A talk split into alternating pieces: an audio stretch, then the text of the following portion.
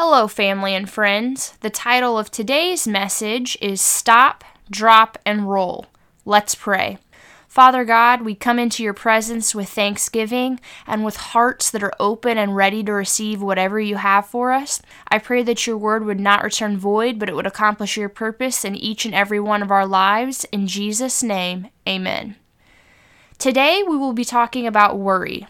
Worry results in anxiety, stress, fear, and various problems for our physical bodies, but it also affects us spiritually. Worry hinders our walk with the Lord. God knows what we need and is watching over us, so we need to trust in Him. Let's open our Bibles. Matthew 6 25 through 34. Verse 25 says, Therefore I say to you, do not worry about your life, what you will eat or what you will drink, nor about your body, what you will put on. Is not life more than food, and the body more than clothing? Verse 26 Look at the birds of the air, for they neither sow nor reap nor gather into barns, yet your heavenly Father feeds them. Are you not of more value than they? So a note in my Bible says, we are the only creation of God who worries. Think about that. God created so many other things, and we are the only creation who worries. Luke 12:6 says, "Are not five sparrows sold for two copper coins, and not one of them is forgotten before God?" God provides for the birds, which he created, and he's going to provide for us too. So, worry isn't a part of His plan for our lives. It's not what God designed us to do, so we need to quit stressing out. Verse 27 says, Which of you, by worrying, can add one cubit to his stature? It doesn't help us to worry. We can't get any taller. Being a couple inches taller definitely would have helped me in basketball, and I, maybe I would have been able to dunk, which would have been nice. But worry doesn't help us get any taller. Verse 28 says, So why do you worry about clothing? Consider the lilies of the field, how they grow. They neither toil nor spin. Verse 29 And yet I say to you that even Solomon in all his glory was not arrayed like one of these. Now, if God so clothes the grass of the field, which today is and tomorrow is thrown into the oven, will he not much more clothe you, O you of little faith? Oh, wow. I don't want God to think I have little faith, but when we worry, that's exactly what we're telling him. We don't want him to think that about us. When we're worried, it's like we're saying, God, I don't think you can handle it, so I'm going to take the wheel and try to figure this out without you. I don't know about you guys, but I know from various experiences in my life that I'm not the best driver. I'd rather trust God, let Him take the wheel, and lead me through difficult situations. Amen? Verse 31 Therefore, do not worry, saying, What shall we eat, or what shall we drink, or what shall we wear? For after these things the Gentiles seek. For your heavenly Father knows you need all these things. But seek first the kingdom of God and his righteousness, and all these things shall be added to you.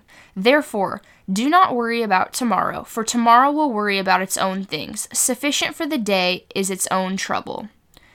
God is a loving Father who provides for His children and promises that He will take care of our needs. So we must give Him our hearts and focus and choose to be free from worry. Instead of being caught up in the things of this world, we should be caught up in the things of God. As we put God first, He's promised to take care of our needs. It's important to note that we have to acknowledge worry as a sin. We have to choose to make a U turn away from worry repent of that, and cling wholly to the Lord. If we don't make that U turn, Matthew 13 tells us what's going to happen. Verse 3 says, Then he spoke many things to them in parables, saying, Behold, a sower went out to sow. Verse 7 And some seed fell among thorns, and the thorns sprang up and choked them. Verse 22 now he who receives seed among the thorns is he who hears the word, and the cares of this world and the deceitfulness of riches choke the word, and it becomes unfruitful.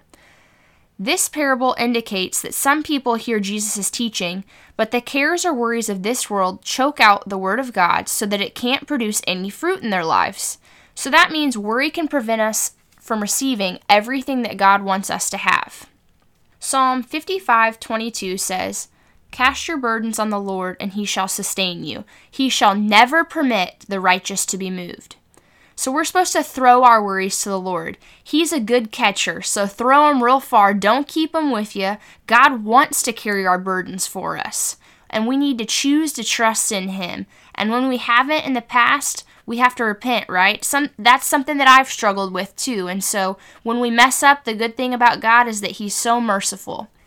Philippians 4 6 through 9 says, Be anxious for nothing, but in everything by prayer and supplication, with thanksgiving, let your requests be made known to God.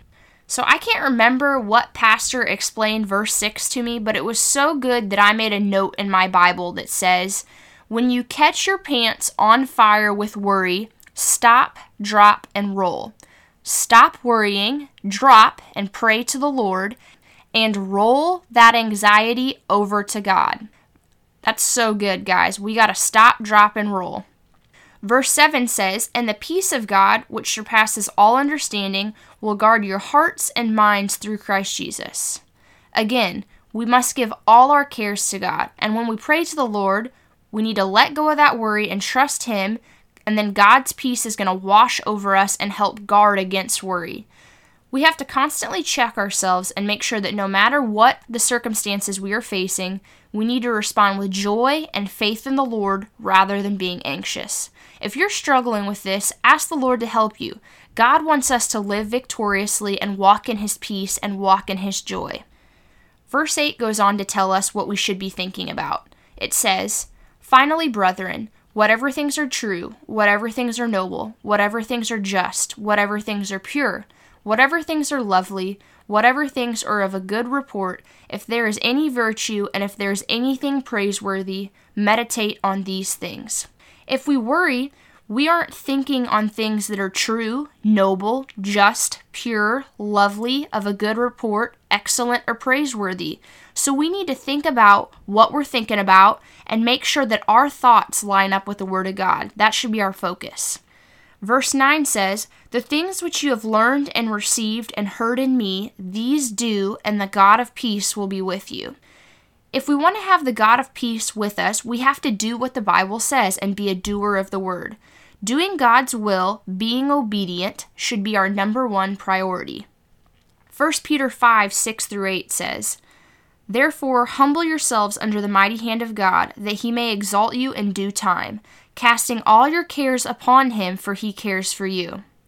Again, this verse is telling us to cast our cares unto God and be confident that he's going to take care of us, that he's going to do what he said he would do.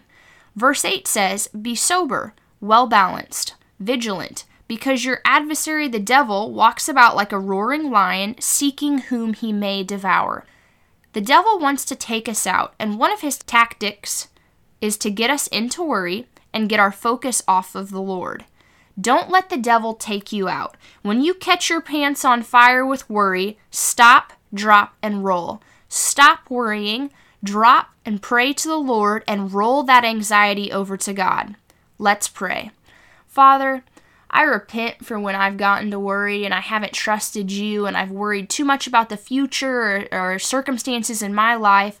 And I pray, Father, that you would help uh, the listeners and I to just choose to trust in you, Father, and to, to give all of our cares unto you, Lord, because you care for us. You care so deeply and intimately for us. And uh, Father, I just pray that you would just help us to choose Jesus and to just walk in love. And I thank you so much for his sacrifice on the cross. It's in his name that we pray. Amen. You can contact us at celebratejesusministry at gmail.com. We love you all. Please go talk to someone about Jesus today, and remember, Jesus thought about you on the cross at Calvary.